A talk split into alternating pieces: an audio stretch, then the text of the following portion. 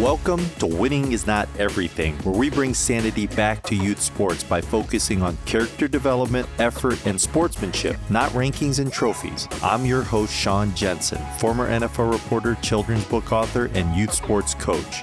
Awards bearing the names of football coaching legends like Tom Landry and Don Shula aren't just given away to anyone. So, why has Randy Allen received so many notable honors? In part two of our conversation with him, the head football coach at Highland Park High School in Dallas breaks down his team's six core values and how he emphasizes character development to players in his program.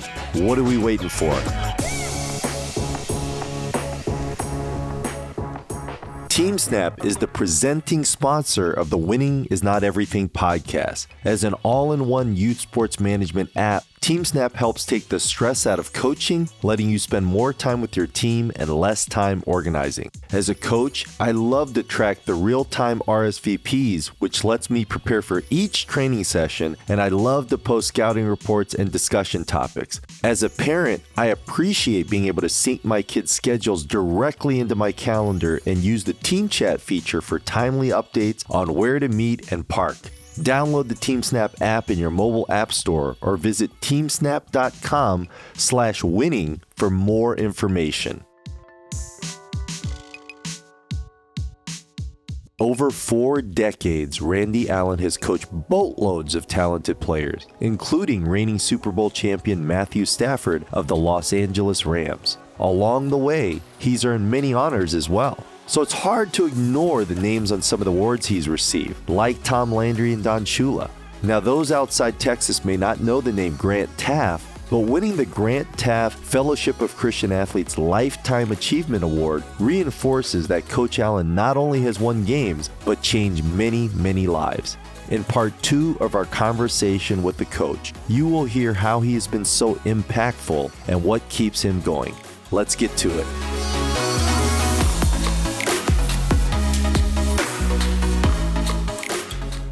You coach at such a powerful program that's so well known throughout the state. It's one of the top, if not the top state in football. I'm sure a lot of players have felt that they were going to go to the NFL. How do you deal with that with expectations versus reality? Because I'm sure you've had thousands of players who thought, like Matthew Stafford, that they were going to play in the NFL. Yeah, expectations are hard nowadays, especially uh, guys that want to play college football. There are fewer scholarships because of the transfer portal. And we've got some really fine football players that early were offered but didn't accept, thought they'd look around, and now that scholarship that they were offered has been taken by a transfer portal guy. And so I just think it's harder to be elite now. Mm. and go to that next level because of the limited number of scholarships and then the expectations. You know, you quarterback's a tough position to coach in high school or college or anything else because my thinking is you got if you have one quarterback, you know, you've got a great quarterback, but there can only be one. And so what you see in Dallas is that if a guy's not number one quarterback, he's an underclassman, he'll move to some other school where he can play or can start.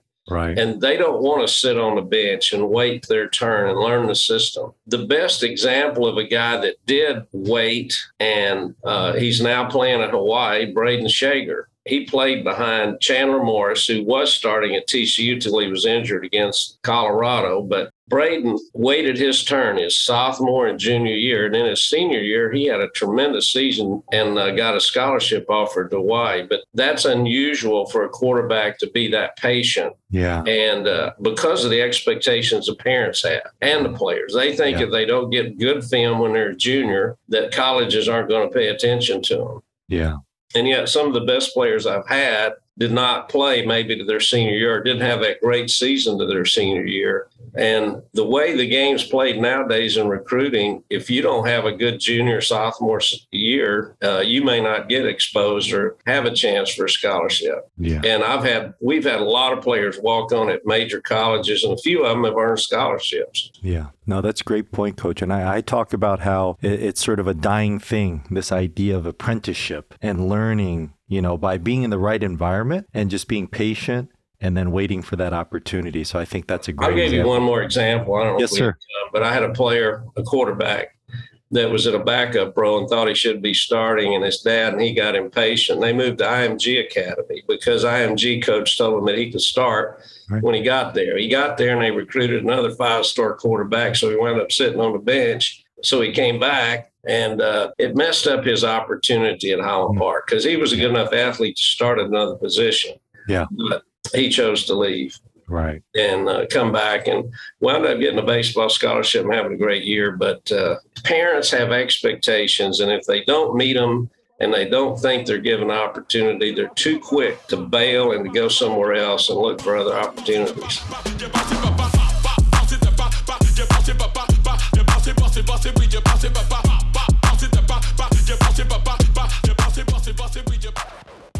Coach, you've written a few books, including one titled Coaching Character. What is one of the keys that young players today need to be mindful of?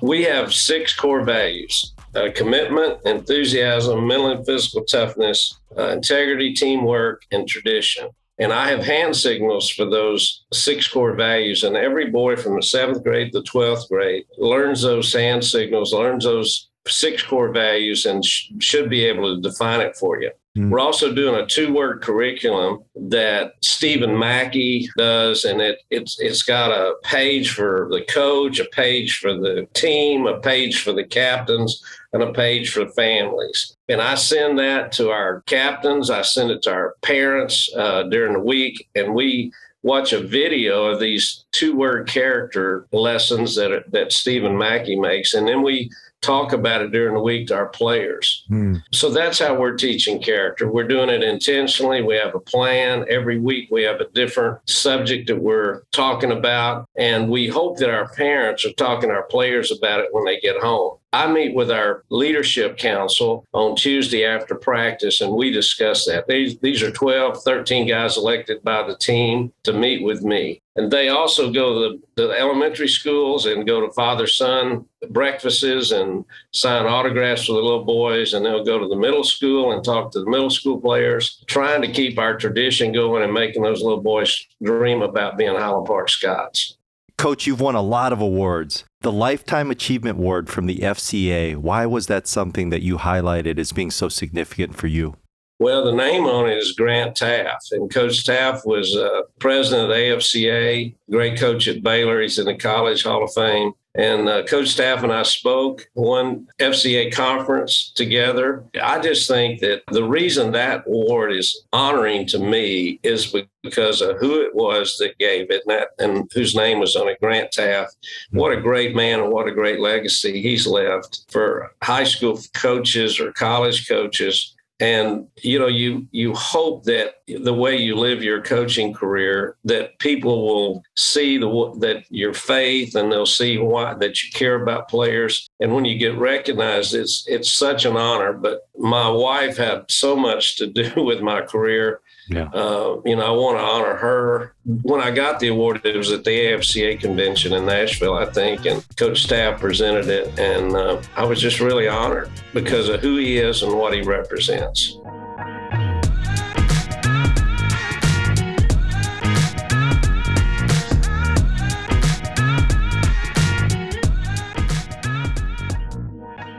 Coach, you have a heart to help others. Share one way in which you help and serve other people.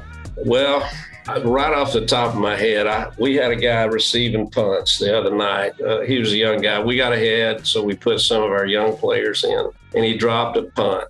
And I could remember back when I was in high school and I was starting as a sophomore, and I was a punt returner. I dropped a punt, and the coach put me right back in the game to give me a chance to get some confidence. So I put this boy back in the game to give him some confidence. And then I got him in the weight room and I said, Still, I, I dropped a punt my first time when I was a punt returner as a sophomore. And my coach put me right back in the game to give me confidence. I said, This is what I used to do when I was receiving punts. I used to put my elbows together because the only way you can drop a punt is it goes through your elbow. So I always pop my elbows together and I would say, I can do all things through Christ who strengthens me in my mind before they punt it. And that's the routine that I had to give me confidence. And I said, you know, I was hoping that he would apply that same thing when he returns punts. But it, it's those little conversations that you yeah. have during the day that you hope hit home with some player and you hope it has an impact on them. Yeah.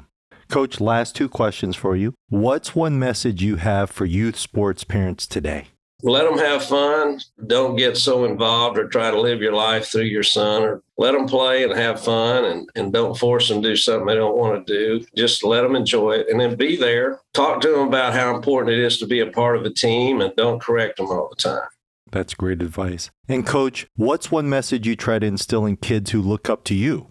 Well, what a great sport we have. And our thought is leave it better than you found it. So we always want to leave our football program better than we found it. And you do that by commitment and giving your total effort and being the best you can be when you're called on, you know, being at your best when your best is needed, I guess. And uh, I hope these little boys, I try to watch them play, but I, I, hope they dream about being not only great football players like Matthew Stafford, but men of character who turn out to be great businessmen, turn out to be great dads, turn out to be great husbands. And I've got, because I've been here 24 years, I've got some players, former players who have sons that play for me. So I'm, I'm getting to see the whole cycle. Wow. Now, Coach, what's that like? Well, it's uh, reassuring that what you're doing is important because you see those dads coaching their sons and, and enforcing the same type of character that you're, you're trying to encourage. Yeah. Well, Coach Allen, thank you so much for your generosity of time and wisdom. All the best of the luck rest of the season and into the future. All right. Thank you, Sean. Thank you so much for tuning into this episode of Winning is Not Everything. Please make sure to like the podcast and subscribe to the podcast so you can immediately get the latest episode. If you have any questions or comments, please visit my website, seankjensen.com, and go to the contact page. You can even leave me a voice recording. And of course, I want to thank my presenting sponsor, TeamSnap, the go to must have app in youth sports. Winning is not everything, but the three H's to be a real hero in life are hustle, humility, and heart. I'm your host, Sean Jensen, and we'll see you again next time.